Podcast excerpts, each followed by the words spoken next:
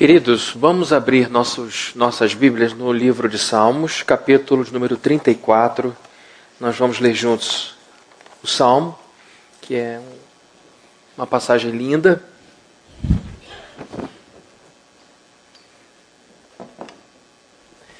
Salmo 34. Quem não trouxe a Bíblia pode acompanhar a leitura no vídeo wall aqui com a gente.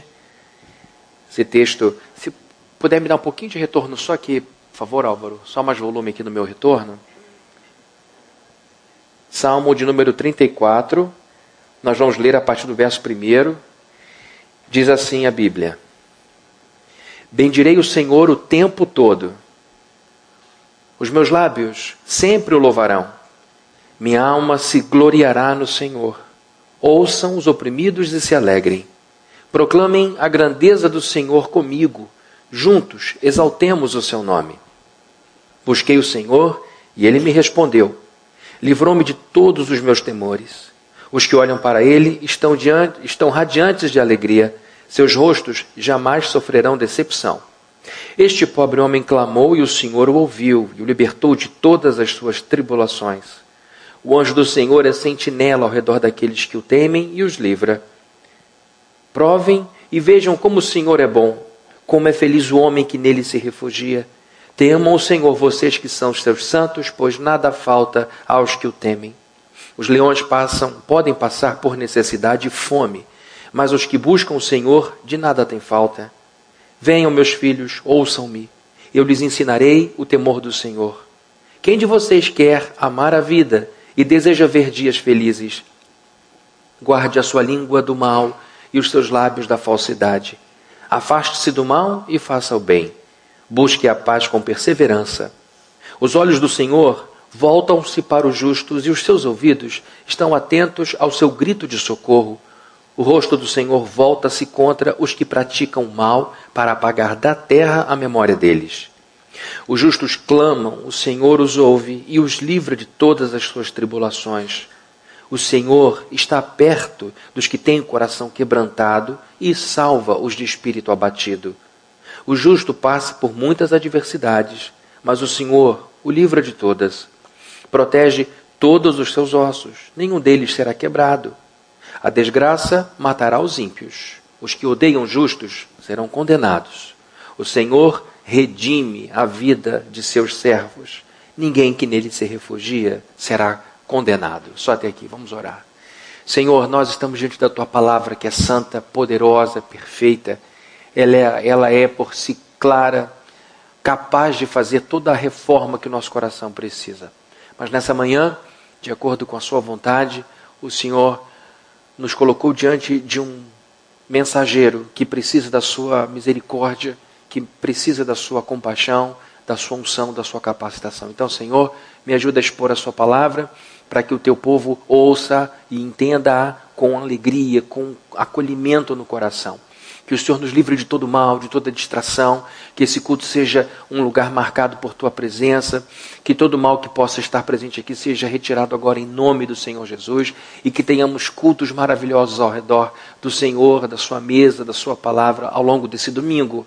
E cuida dos nossos filhinhos que estão aqui embaixo, recebendo instrução, direcionamento, alimento para a alma deles. Em nome de Jesus, nos supra, Deus, nos supra nesse momento com a tua presença. Em nome de Jesus. Amém. Queridos, eu tenho feito minhas devocionais há um tempo, ao longo da trajetória dos primeiros reis de Israel, e esse momento de devoção tem sido marcado por muita expectativa. Eu sempre me aproximo da Bíblia, vou logo lá para os textos de Samuel, dos livros de reis, depois de crônicas também, que é uma repetição dessas histórias, e vou atrás do que Deus tem para mim, do que Deus quer falar comigo. E estacionado nessa região, a gente vai ligando os episódios da vida de Davi aos salmos que Davi escreveu. Os momentos de angústia, tribulação, de dor de Davi e as composições dele, as músicas que ele escreveu, as letras maravilhosas de suas músicas registradas em forma de salmos. E agora nós lemos um salmo, o de número 34, que se refere ao primeiro momento de fuga de Davi. Davi está agora totalmente é, é, rejeitado por seu próprio rei, rei que ele ajudou a promover, rei que ele ajudou a exaltar, rei pelo qual daria sua vida, rei pelo qual se expôs a muitos perigos, agora ele é obrigado a fugir da presença de Saul e num ato de desespero, na terra de seus inimigos, se passa por louco. Ele se dá é, é, é, por conhecer, as pessoas o, o, o veem e começam a ter dificuldade de conjugar o Davi naquele momento com a história do Davi do passado o homem que havia vencido Golias, o guerreiro que matava milhares de inimigos, agora completamente enlouquecido, jovem e muito provavelmente visto com compaixão e desdém e desprezo. E as pessoas então perguntavam-se: é esse o mesmo Davi, de quem se fala que Saul matou mil, mas Davi matou dez mil? Agora ele está aqui enlouquecido, completamente é, desorientado. Tira-me então da presença, joga esse sujeito para longe, porque nossa terra já tem gente doida demais. Davi se fez passar por louco para poupar sua vida. É um momento ruim, é uma coisa realmente difícil para nós absorvermos isso. Mas foi a estratégia que ele encontrou naquele momento para se livrar de seus inimigos e dar continuidade à sua vida. E em todo livro de biográfico da vida de Davi, e é bom lembrar, queridos, Davi tem a maior biografia da história da Bíblia em toda a Bíblia ninguém é tão é, biografado como Davi. O nome de Davi aparece no Antigo Testamento mais de 600 vezes. E no Novo Testamento, mais de 60 vezes. Davi está muito presente na Bíblia. É uma pessoa de referência. É uma pessoa com uma biografia extraordinária. E esse grande homem de Deus, em toda a sua existência, em toda a sua história, em toda a sua vida, passou por momentos delicados e esse é um deles. E ao final desse episódio, ele escreve essa música de gratidão.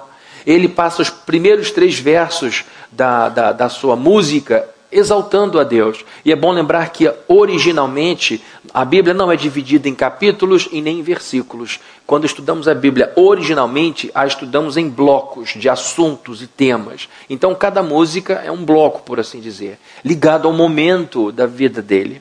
E agora, queridos, vemos Davi não só louvando a Deus, mas chamando os crentes ao louvor a Deus. Louvar a Deus é bem dizê-lo, é dizer coisas boas a respeito dele, é homenageá-lo. Louvar ao Senhor é dizer de maneira devocional ou falar de maneira devocional sobre as qualidades desse Deus, sobre os benefícios em se servir esse Deus. Então, a música de louvor é uma música em que o escritor e o cantor olham para Deus com encantamento. Diferentemente de um salmo como o 73, que é um salmo de reclamação, uma queixa, há uma nota de louvor em algum momento do salmo, mas a característica principal do salmo 73 é o do é a da tristeza. A característica, o tom do salmo 73 é o da reclamação, da indignação diante da aparente injustiça do mundo, da, da aparente inutilidade de servir a Deus por conta da prosperidade dos servos, dos servos do mal, daqueles que praticam o mal. Mas o Salmo de número 34 é uma música de gratidão, de louvor. E nós vemos aqui que Davi louva a Deus por muitos motivos. Eu enumerei meia dúzia só, deixei muitos de fora aqui por causa do nosso tempo. Mas nós encontramos aqui as razões pelas quais Davi resolveu escrever essa música de gratidão a Deus. Primeiro, nós veremos que Davi resolveu escrever esse salmo de louvor a Deus, porque suas orações foram acolhidas por Deus. Vejam comigo o verso de número 4, o que é que diz: Busquei o Senhor e ele me respondeu. Isso não é pouca coisa. Porque aqui está um homem em seu momento de desespero. Uma das piores coisas é a gente buscar socorro e não encontrar. No momento de desespero, no momento de angústia, você bater na porta de alguém, essa porta não se abrir. Você deixar um recado em desespero para uma pessoa, a pessoa não retornar. Isso é desesperador. Você precisar de socorro de uma ambulância e ninguém aparecer. Então a Bíblia diz que no momento de grande angústia, perto da morte, aqui está Davi acuado entre o rei Saul com seu exército e o rei inimigo com seu exército. Davi está entre duas, dois grupos que o odiavam. E ele então recorre a uma terceira parte. Ele recorre a Deus, ele diz: Busquei o Senhor e ele me respondeu. Em que circunstância ele busca a Deus? Fugindo de Saul e se defendendo dos seus inimigos, inimigos que estavam aqui. Davi, quando foge, quando se finge de louco, diante de Abimeleque, que o expulsou, era um rei inimigo. Então, no momento de imensa angústia, cercado por inimigos à direita, por inimigos à esquerda. Davi se vê acuado, como aqueles filmes que nós vemos no passado em que as paredes iam se fechando e a pessoa ia sendo esmagada. Davi se vê sem saída até que ele apela para o alto. E o Senhor então o responde. Então, de modo muito claro, ele, ele resolve escrever uma música de louvor a Deus, porque no momento angustiante de quase morte, cercado de inimigos por todos os lados, ele buscou o Senhor e o Senhor não deixou a porta fechada. O Senhor o acolheu, o Senhor o socorreu. E não só o atendeu, dizendo: Pois não, ele me livrou de todos os meus temores. Deus abriu uma porta inesperada para Davi. Deus fez um milagre. Quantas e quantas vezes nós não precisamos de um milagre na vida? Olhamos para a direita, inimigos. Olhamos para a esquerda, inimigos. Olhamos para frente, inimigos. Para trás, inimigos. De onde me virá o socorro? Humanamente falando, a minha cabeça se esgotou. Não tem mais o que pensar, não tem mais para onde ir, não tem mais a quem é, pedir ajuda. Até que a gente clama a Deus em desespero e angústia e Ele providencia um caminho completamente inesperado uma alternativa que ninguém considerou. Um caminho improvável. Deus então faz o que promete em Sua palavra: transforma montes numa estrada plana. Ele arranca todas as dificuldades e, de maneira poderosa, transforma água em vinho. Sem que ninguém imagine, ele transforma o leproso em alguém com saúde. Davi então louva a Deus em primeiro lugar, porque no momento de muita angústia, a sua oração foi respondida. Ele clamou a Deus por misericórdia. Queridos, às vezes a gente pede a Deus assim: Senhor, eu preciso, eu estou antevendo um problema, então me ajuda logo a encontrar uma solução. Às vezes a solução vem. Logo no começo ele te poupa de léguas e léguas, quilômetros e quilômetros de angústia. Mas às vezes é sempre aos 47 do segundo tempo. Depende. Deus tem os caminhos dele. Você sabe que para Deus Pouco importa operar com poucos ou com muitos, como Jonatas, o filho de Saul, falou. Não importa se o nosso exército é grande ou pequeno. Para Deus isso não faz a menor diferença. Para nós é que faz, porque é bom quando a gente vence com muita gente. Agora, tem momentos que Deus deixa a gente sempre aguardando a prorrogação. Quando o nosso time está perdendo, a gente fica doido para que a prorrogação tenha 20 minutos, né? Prorrogação de 20 minutos. E a gente então fica na angústia no momento do segundo tempo, dizendo: Senhor, eu sei que a resposta virá em algum momento. Busquei o Senhor e ele me respondeu, livrou-me de todos os meus temores, todos os meus temores. Aqui está um homem aliviado, escrevendo com o alívio do coração que Deus tinha feito por ele. E aqui Davi mostra uma relação viva que o crente tem com Deus. Eu fico imaginando como deve ser ruim ser ateu eu fico imaginando como deve ser horripilante olhar para cima, para o lado e para baixo e perceber o que me resta são apenas as ferramentas desse mundo. Como deve ser horroroso não crer em Deus. Pior, como deve ser horroroso não crer em Deus querendo ter fé para crer. Porque o que eu ouço de vez em quando é: eu gostaria de acreditar como você acredita. Eu gostaria de ter a confiança que você tem. Nós temos uma relação com Deus viva. Como temos uma relação viva com o filho, com o marido, com os amigos, em que a gente interage. E é triste ver que alguns crentes deixam esta relação, esta vida de oração, esta vida de comunhão com Deus lá para o final dos seus recursos. É para usar no começo, no meio e no fim. É para orar o tempo inteiro. Viver em espírito de oração não é parar a vida só para orar, é viver orando.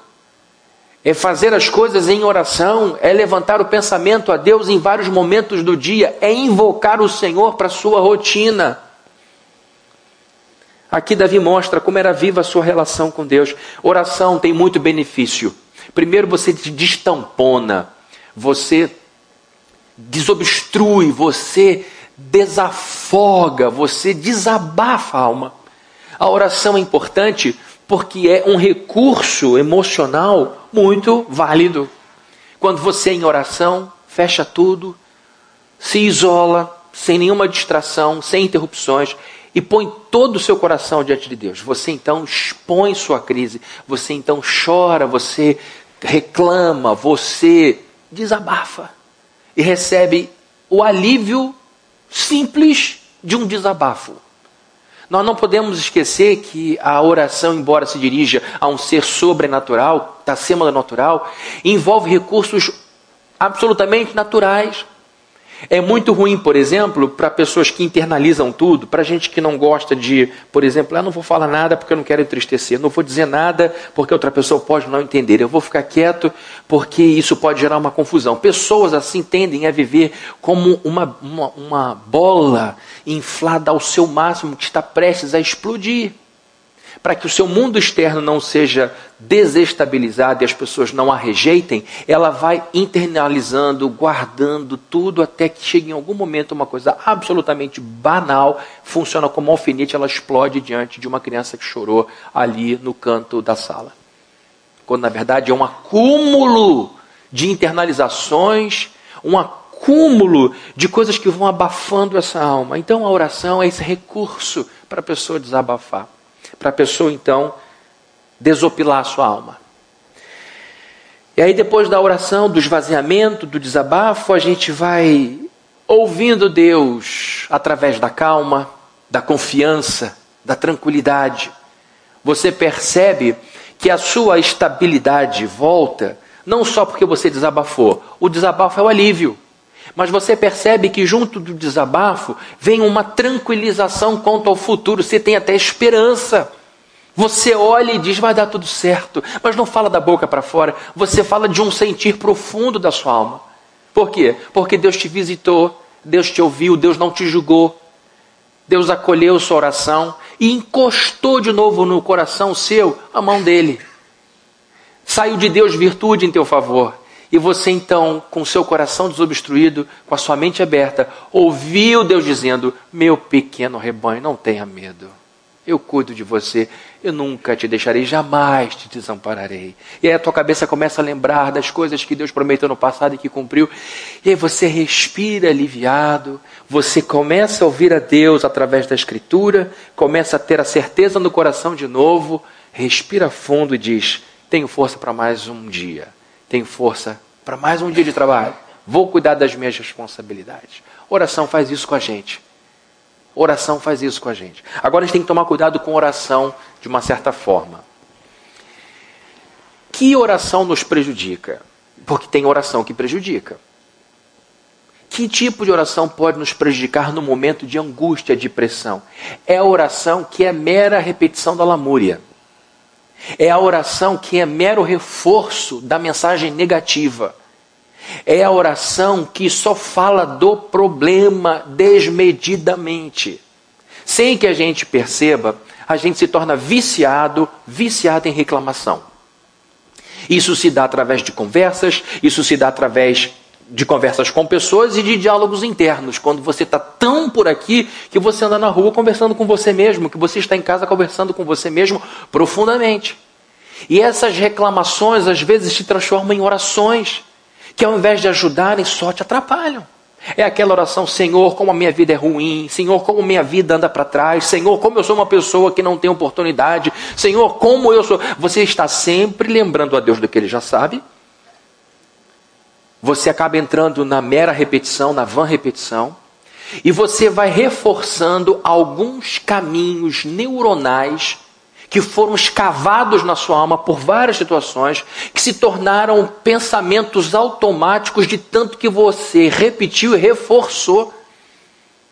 Ouvindo um psicanalista, me perdoem aqui, eu não vou conseguir lembrar o nome dele, ele é muito famoso, é, e que escreveu inclusive uma série para HBO com o Celton Mello, uma série sobre psicanálise, assistindo eu e vivendo uma, uma palestra com ele no Rio de Janeiro, é, ele fala de uma chuva forte do sertão que atinge aquelas áreas desérticas, mas que são chuvas tão fortes que elas criam valas. E aquelas valas acabam se transformando em canais através dos quais a água escorre. Depois de secas, as valas ficam quase que cimentadas, levando naturalmente qualquer água de chuva para aquele lugar. Então ele diz que a nossa alma às vezes, forma essas valas em virtude de traumas, problemas ou pensamentos auto é, destruidores que são reforçados de maneira é, contínua e que se tornam caminhos naturais do fluxo de nossos pensamentos. Então, por uma série de problemas que você enfrentou no passado e que criaram valas na sua alma, a sua vida vai sempre drenar toda a energia para aquele buraco, de maneira que vai sobrar pouca coisa para a planície. E sem que você perceba, você criou caminhos, você permitiu que a sua alma gerasse em você uma lamúria constante. E o que acontece? O nosso cérebro entende que aquele é o normal. A gente passa a entender que o normal é sofrer por aquilo. E a gente estranha quando a coisa começa a mudar e, sem perceber, a gente vai cortando tudo aquilo que pode nos tirar dessa vala. Então, o que eu quero dizer para você que está em um momento de desespero e crise, entregue o seu caminho ao Senhor e espera nele o mais. E ele fala: esqueça esse problema. Mas como, Fabrini? Como você falou, a vala está feita, vai tudo para lá de novo. Você vai se lembrar da vala e não vai permitir que a sua energia toda seja drenada. Antes era 100% automático. Chegou, lamúria. Tá vendo? O microfone caiu, é por causa daquilo. Tá vendo? Fulaninha está doente, é por causa daquilo. Tá vendo? O carro de fulano bateu, é por causa daquilo. Quando você perceber que está tudo entrando na mesma vala, você vai dizer: Isso não é normal, isso não tem sentido. E aí você vai permitir que dessa vez, ao invés de 100% de energia sair por ali, você vai permitir só 80%. Mas ainda está saindo muito. Mas ao invés de olhar os 80% que estão saindo por ali, veja que 20 foram poupados. Está confuso, gente? Está fácil, né? E você vai ter que controlar isso. Como? Se negando a orar de novo por aquilo que você já colocou no altar de Deus. Ou ele é Deus ou ele não é Deus. Ou ele sabe das coisas ou ele não sabe. Do que você vai se ocupar? Daquilo que de fato Deus já fez, das coisas que ele já realizou. Porque se você repete a oração da lamúria, se você repete a oração da reclamação, se você todo dia coloca o seu problema que Deus já conhece, você só vai pensar naquilo e todo o seu mecanismo psíquico, toda a sua mente vai ficar trabalhando em torno de um problema e você não vai ter energia para jogar força para o outro lado. Então, queridos, a oração é boa quando ela serve de desabafo. E ela é ruim quando ela começa a funcionar como lamúria. Lamúria. Lamúria, e pior, é uma lamúria piedosa. estou orando. Estou colocando diante de Deus o que me faz ficar triste. Mas é todo dia, três vezes por dia, isso não está te ajudando. Porque o que você traz de novo para o seu para-brisa é problema, problema, problema. E a sua vida não é só problema. É só problema? Não. Tem um monte de coisa boa acontecendo na sua vida. Só que você traz toda hora para o seu para-brisa as coisas que estão lá. Deus já sabe. Deus já conhece. Então tomem cuidado com as orações que só repetem lamúria, que reforçam o negativo, que, que re, reforçam ah, o vício da reclamação. Deposite o seu clamor diante do Senhor e visite esse lugar muito de vez em quando. Deus não se esquece das suas promessas. A gente se esquece às vezes do que pediu a Deus. Anos depois a bênção chega e você vai lembrar, eu tinha até esquecido disso. Mas Deus não esqueceu. E nunca vai esquecer. E vai no momento certo entregar para nós o que ele prometeu. Segundo, Davi louvou a Deus não só porque teve a sua oração ouvida, acolhida, ele louvou a Deus porque suas dúvidas foram sanadas. Vejam comigo o verso 5. Os que olham para ele estão radiantes de alegria. Seus rostos jamais mostrarão decepção. Queridos, aqui está dizendo, a, a, Bíblia sempre diz que a, o rosto do Senhor é fonte de luz, de discernimento. Inclusive, uma das bênçãos de Israel é: Senhor, levante sobre nós o seu rosto e que o brilho da sua face nos dê discernimento, que o brilho da sua face nos traga paz. Então, olhar para Deus é, é, é olhar para si próprio. Quando estamos diante da face do Senhor, o, o esplendor do seu rosto ilumina o nosso ser de tal maneira que nós nos enxergamos com total clareza. Esse encontro com Deus é encontro com a realidade, com a verdade. Então, Davi está dizendo que aqueles que olham para o Senhor jamais provarão decepção. Os seus rostos não serão envergonhados, dependendo da sua versão. E uma das coisas mais desesperadoras no momento de angústia é não saber o que fazer. É você ficar parado porque não sabe se é para a direita ou para a esquerda. É você perceber que o impasse se instalou e aquilo faz com que você não consiga se mover nem de um lado nem para outro. A Bíblia diz que os que esperam no Senhor jamais, jamais sofrerão decepção. A resposta sempre chega. O direcionamento sempre chega. O Senhor sempre mostra o caminho. Quantas e quantas vezes, quantas e quantas vezes nós vamos em busca do que queremos, vamos em busca do nosso objetivo. Senhor, eu acho que eu vou para lá. E indo numa direção, percebemos que Deus mostra outra coisa. Que a gente vai apostando em alguns ganhos, quando na verdade os ganhos estão sendo computados de uma outra maneira. E às vezes a gente chega no final da caminhada dizendo: Senhor, eu não consegui nada, eu não encontrei o que eu queria.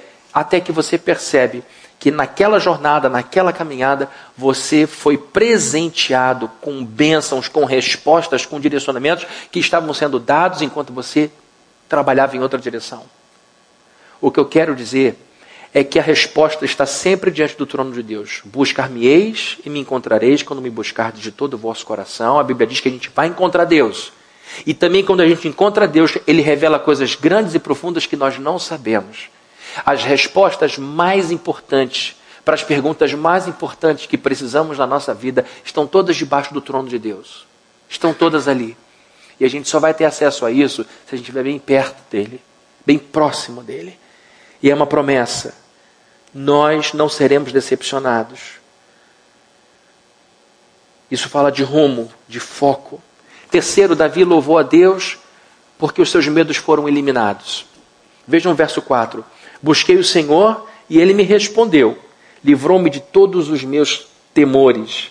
Queridos, quanto mais é, idade a gente ganha, eu vou dizer por mim, tá? Então vou parar tirar o agente, vou botar eu. E quanto mais tempo de vida eu ganho, mais, entre aspas, medroso eu fico. Deixa eu dizer aqui que eu estou querendo falar com isso. Eu olho hoje, fiz 47 anos essa semana. Obrigado. Aliás, eu quero agradecer todos os, todas as manifestações de carinho lá na, no nosso Instagram que puseram para mim. Foram, eu recebi é, sim muito, muito, é, muita manifestação de carinho. Muito obrigado por vocês que deixaram lá uma mensagem. Mas aos 47 anos eu olho para trás e me comparo com os 37, com os 27. Não vou nem dizer 17, 17 era viagem pura. Mas podia dizer que era raciocínio, era, era loucura, devaneio. Mas dos 27 até aqui foi uma caminhada de uma pessoa um pouco mais madura.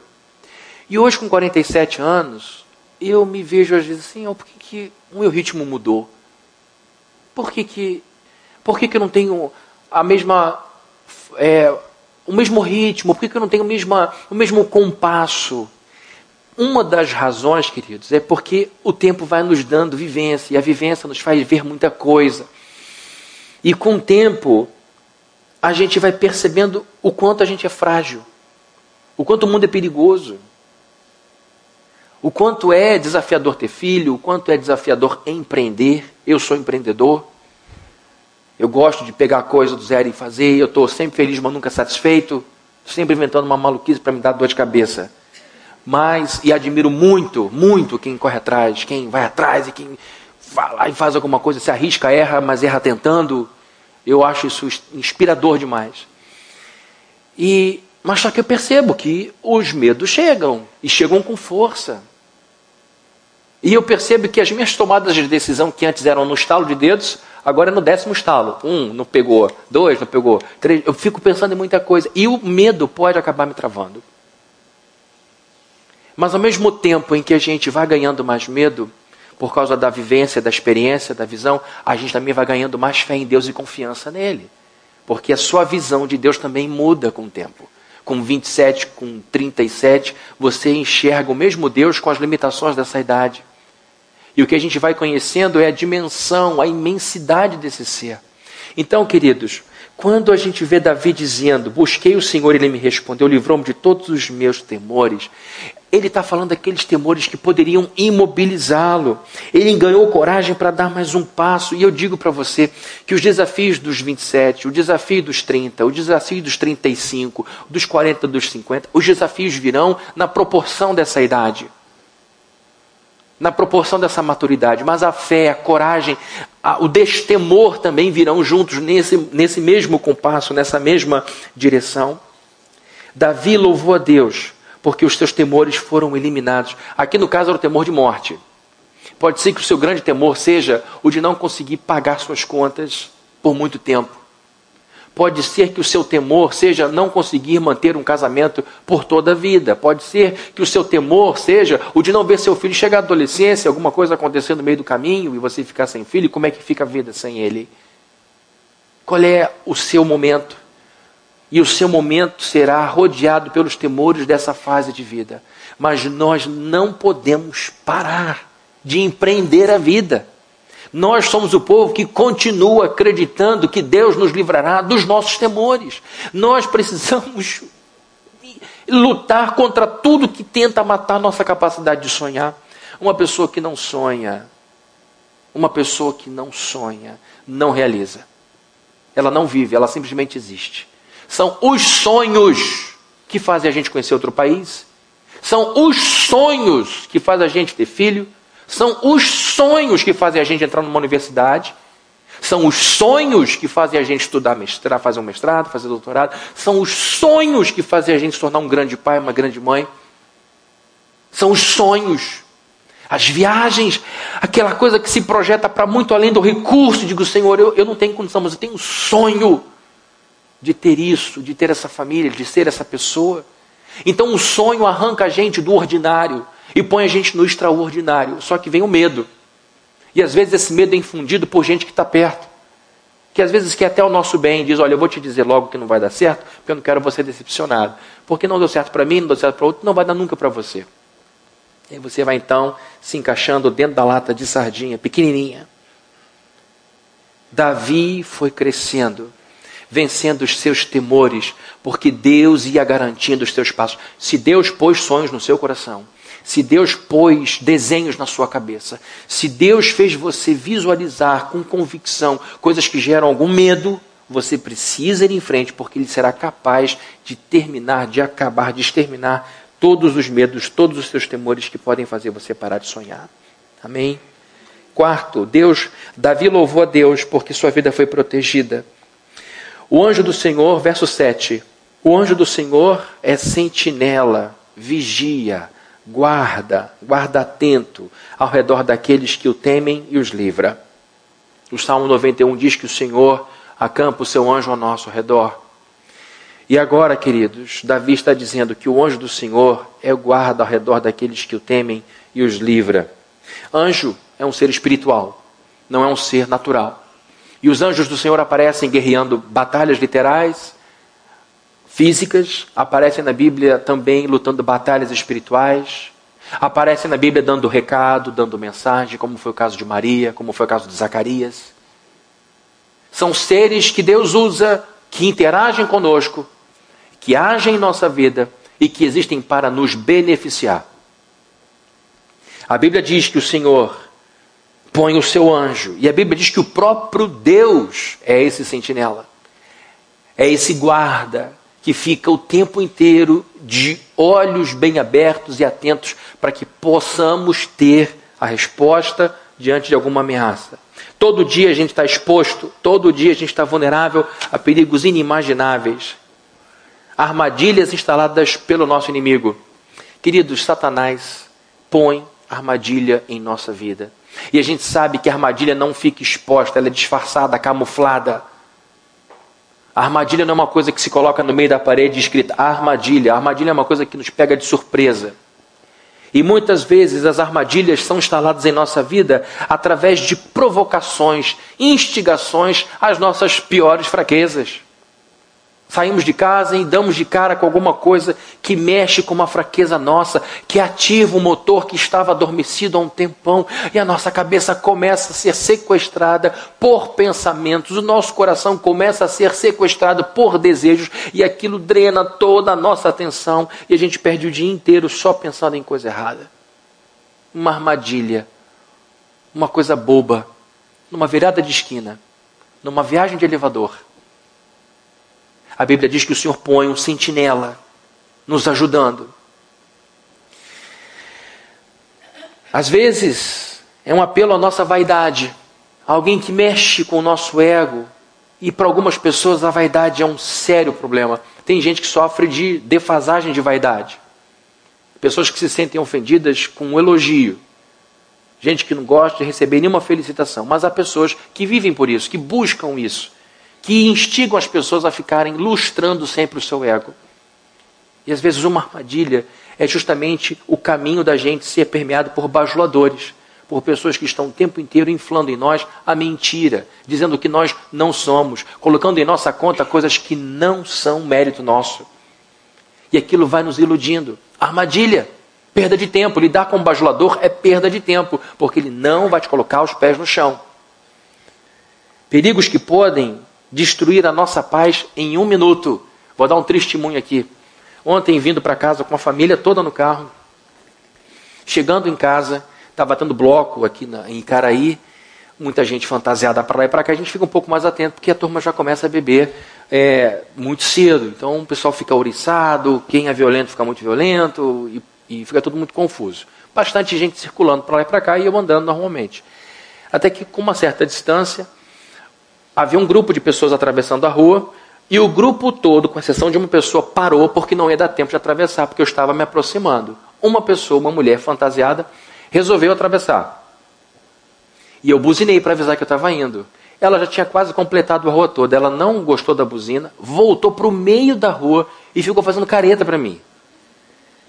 Queridos, se não fosse o meu braço de Ayrton Senna, ungido por Deus, eu teria atropelado uma pessoa a segundos da minha casa, chegando do Rio de Janeiro com a família, por causa de uma bobagem por causa de uma bobagem. A mulher voltou, pôs a mão na cintura e ficou fazendo careta no meio da rua. Uma tonelada e meia de ferro diante de uma bailarina. Não era nada. Queridos, naquele momento, primeiro eu agradeci a Deus por não ter atropelado uma pessoa com toda a minha família, por não ter atropelado aquela pessoa. Segundo, eu tive que administrar uma raiva do velho homem dentro de mim, esse é o testemunho que eu estou dando. Que eu pensei, por causa de uma irresponsabilidade, uma bobagem, essa moça quase foi atropelada e ela quase me deu uma dor de cabeça imensa. Imensa. Há segundos da minha garagem, chegando em casa, depois de atravessado ponte, um monte de coisa. Armadilhas. Armadilhas. Tem gente que passa a situação, não atropelou, mas resolve parar o carro e voltar para discutir com a pessoa. E aí cria um outro problema. Então, queridos, nós estamos o tempo inteiro sujeitos a sérios problemas. Sérios problemas. Eu já vi gente brigando no trânsito, táxi brigando com outro, e um fechando o outro, eu vendo aquilo de longe. Falei, vou ficar de longe qualquer coisa, eu vou para o acostamento. Eu não posso nem passar essa confusão. Aí um grita, o outro vai, outro vai. O sujeito pegou, correu na frente do outro, entrou na frente do carro e pisou no freio. E o carro de trás pisou no freio, quase todo mundo rodou dentro do túnel. Eu falei, meu Deus, que insanidade. E no meio dessa confusão toda está você passando. Então, queridos, Davi está dizendo o seguinte: eu louvo a Deus, porque Ele me protegeu. O anjo do Senhor é sentinela ao redor daqueles que o temem. Nós precisamos louvar a Deus toda vez que um filho chega em casa. Toda vez que o marido chega em casa, dizendo, Senhor, obrigado pelos livramentos que o Senhor deu para o meu filho e para minha filha. Obrigado pelo livramento que o Senhor deu a mim, a todos nós, porque Deus o tempo inteiro está jogando esse xadrez e livrando a gente das confusões. Respostas maldadas.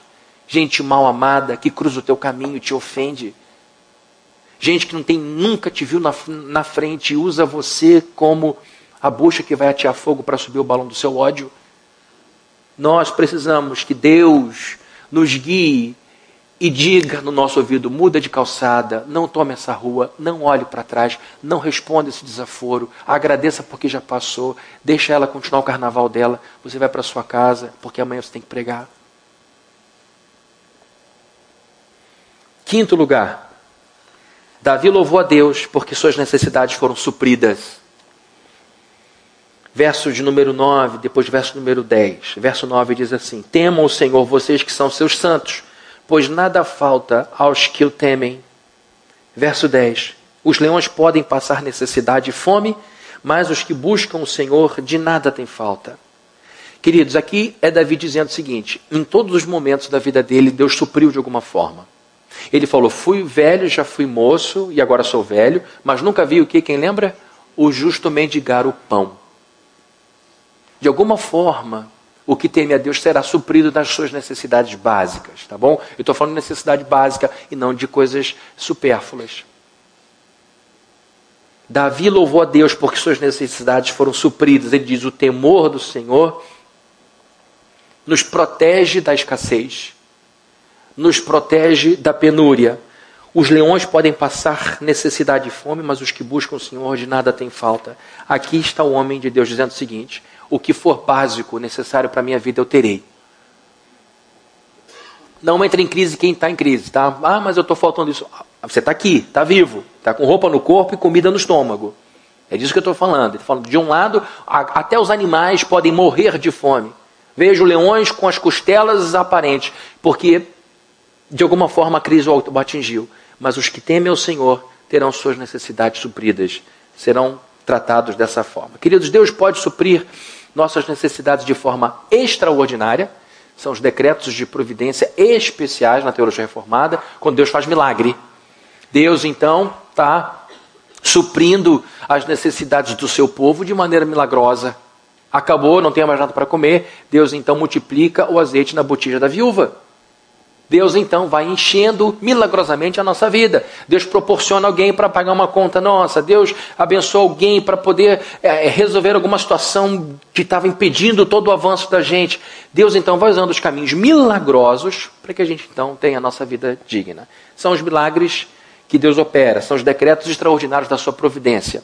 Mas Deus também supre as nossas necessidades de uma forma ordinária, através do planejamento, da educação, do não esgotamento dos recursos, das contas que a gente faz. Olha, eu tenho que viver de tal maneira que no fim do mês eu consiga ver alguma coisa sobrando. Porque se eu gasto tudo, eu fico muito vulnerável. Então a gente, através do cuidado, do planejamento, a gente consegue, sobretudo do domínio da vontade, a gente consegue também ver a providência de Deus. Ou seja, Deus cuida de nós milagrosamente e Deus cuida de nós através da cabeça, do juízo, da, do equilíbrio financeiro. Por que eu estou falando isso? Porque o Brasil vem atravessando a pior crise financeira da sua história em 500 anos. Pior crise financeira da sua história. Eu me lembro que em 2014 eu comecei a sentir um mal no meu coração porque eu não entendia o que estava acontecendo. E só via na televisão mensagem ruim, mensagem ruim, mensagem ruim. E o jornal mostrando escândalo daqui, roubo dali. E aquilo foi provocando um êxodo no Brasil. E começa fulano embora, e fulano vai embora. E eu começo a sentir inveja de pastor que vai para a Áustria. Consegui um trabalho na Áustria. Falei, meu Deus, ele conseguiu fugir. Ele foi embora. E o outro foi para o tocante. Falei, meu Deus. E aí foi aquela coisa incomodando meu coração. Falei, não aguento mais ver jornal, não aguento mais ouvir noticiário. Até que a gente vai sendo noticiado, informado do que estava acontecendo. Passamos então, estamos passando por uma crise imensa. Imensa. Ainda tem muita gente desempregada. A coisa está melhorando, mas ainda tem muita gente desempregada há anos. Há anos. Fruto de incompetência, que é um problema, Gente que não tem competência para administrar a coisa é botado ali por, por mil motivos. Ganância, muita ganância. E também falta de amor pelo brasileiro. Falta de amor pelo, pelo compatriota, pelo, pelo companheiro de nação. Falta de sentimento, inclusive, de nação. Milhões de brasileiros perderam seus empregos, estão até hoje desempregados por causa dessa incompetência, por causa dessa ganância e por causa desse, dessa falta de amor pelo brasileiro. No Brasil e aqui no Rio de Janeiro a gente está vendo como a coisa foi, porque pessoas pactuadas com o diabo, você não pode dizer que é coisa de bicho, porque bicho não faz maldade. Cão não faz maldade, zebra não faz maldade, touro não faz maldade, gato não faz maldade. Agora, ser humano pactuado com o diabo faz maldade seres humanos pactuados com o diabo, políticos, empresários, servidores públicos, ao longo de décadas, saquearam empresas públicas ao ponto de quase esgotá-las, como a Petrobras, por exemplo, uma empresa de petróleo imensa, com monopólio, com domínio de exploração num país como do, do nosso tamanho. No meio de tudo isso, os brasileiros tentando sobreviver. Coisas que acontecem para além das nossas forças, que acontecem em cantos dessa república, com cinco, seis pessoas tomando decisão por milhões. Mesmo assim, com toda essa angústia, a igreja de Jesus prosperou. Mesmo com tudo de ruim acontecendo no Brasil, mesmo com todo o desânimo que pode ter cometido a gente, a igreja do Senhor Jesus continuou prosperando. E eu quero de coração agradecer a todos vocês, todos vocês, que no meio dessa crise não deixaram a plena de lado. Eu sei o quanto é difícil dizimar, pagar imposto de renda, um monte de conta e sustentar a obra de Deus. Mas eu digo para vocês, vocês foram, estão sendo sensacionais. Amam a igreja de Cristo, sustentam a igreja de Cristo. Muitos de vocês têm sustentado essa igreja. E com isso a gente diz que a gente não depende de político, que a gente não depende de ninguém além de Deus e de nós mesmos. Nós nos sustentamos. Nós estamos aqui. Por quê? Porque o Senhor cuida dos seus. A igreja é dele. A igreja é do Senhor Jesus. E a Bíblia diz que os leões podem passar necessidade. Os leões podem ter. Os países passam. Os países sofrem com seus próprios erros. E o nosso problema não é o argentino, o africano, o europeu, o norte-americano. O nosso problema é o brasileiro. Nós estamos sofrendo por nossa brasilidade, por nossa mentalidade. Nós temos que mudar isso e pensar de uma forma diferente. Mas eu continuo afirmando, como pastor dessa igreja há 22 anos, que Deus tem sido muito fiel. E eu louvo a Deus pela vida dessa igreja, dos membros dessa igreja. Amém? Estou terminando já. Último ponto. E louvou a Deus porque a sua vida foi enobrecida. Vejam comigo o verso 14, do 11 ao 14. Venham, meus filhos, ouçam-me eu lhes ensinarei o temor do Senhor. Quem de vocês quer amar a vida e deseja, e deseja ver dias felizes? Guarde a sua língua do mal e os seus lábios da falsidade. Afaste-se do mal e faça o bem. Busque a paz com perseverança. Queridos, aqui está uma lista de coisas que nós devemos fazer para que a nossa vida fique melhor. Para que sejamos pessoas mais felizes. Ele então diz que isso muito tem a ver com a postura, com a ética de cada um de nós com a responsabilidade de se viver. E isso é muito importante em momentos como o nosso, em que as redes sociais é, transformaram a nossa maneira de, de nos comunicarmos uns com os outros. E não necessariamente tem transformado para melhor. Tem coisa boa, mas tem muita coisa no meio que confunde muito, que atrapalha muito. Então ele diz que quem quiser ter uma vida boa, guarde a sua língua do mal, Guarde os seus lábios de falarem dolosamente ou falsamente. Davi está sofrendo por causa de mentiras que estão sendo reforçadas na cabeça de Saul. Saul está perseguindo Davi primeiro por uma paranoia dele. Davi vai tomar o meu lugar. Então tem que matá-lo. E os bajuladores de plantão alimentam essa paranoia, dizendo: olha o que ele fez, olha só, dando interpretações tortas daquilo que ele fazia com a melhor das intenções. Então, Davi é uma vítima dessas difamações, Davi é uma vítima dessa guerra de informações, Davi é uma vítima de, dessa confusão toda. E ele diz o seguinte: quem quiser ser feliz, refreie a sua língua do mal, não diga falsidades, afaste-se do mal e apegue-se ao bem, e com muito esforço busque a shalom, busque a paz. Eu vou pedir, por favor, para o Otávio projetar um texto de Isaías que me serve de slogan para a vida há muito tempo. Isaías capítulo 32, verso 8 diz assim: O homem nobre, a mulher nobre, lógico, faz planos nobres. O que a pessoa planeja tem a ver com seu, com seu caráter, com sua formação. E graças aos feitos nobres, permanece firme. Então ele está dizendo o seguinte: que gente de coração grande, gente magnânima, gente nobre, gente de coração de ouro, tem ideais assim sonhos assim, desejos assim. E as suas realizações acompanham esses sonhos. E porque uma pessoa nobre, pautada na ética, na correção, etc., a sua vida está firme. Se houver algum problema, ela responde. Se tiver algum erro, ela diz: foi um, foi um equívoco, eu vou corrigir. Diferentemente da pessoa que estrutura a sua vida na mentira, Quando bate um vento, tudo desmorona. Tudo desmorona. Nosso ex-governador tem quase três séculos de sentença. Quase três séculos de sentença. Porque estruturou a sua vida na mentira, na hipocrisia. O que ele negava no começo, agora ele está dizendo que de fato fez.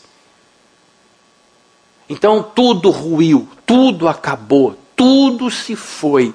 Porque fundamentou a sua casa sobre a fragilidade da areia. O nobre não. A nobre não. O homem nobre, a mulher nobre, está estruturado sobre o que é ouro, sobre o que é a rocha. O homem nobre faz planos nobres e, graças aos seus feitos nobres, permanece firme. Uma pessoa nobre pensa antes de falar, pois teme cometer injustiça.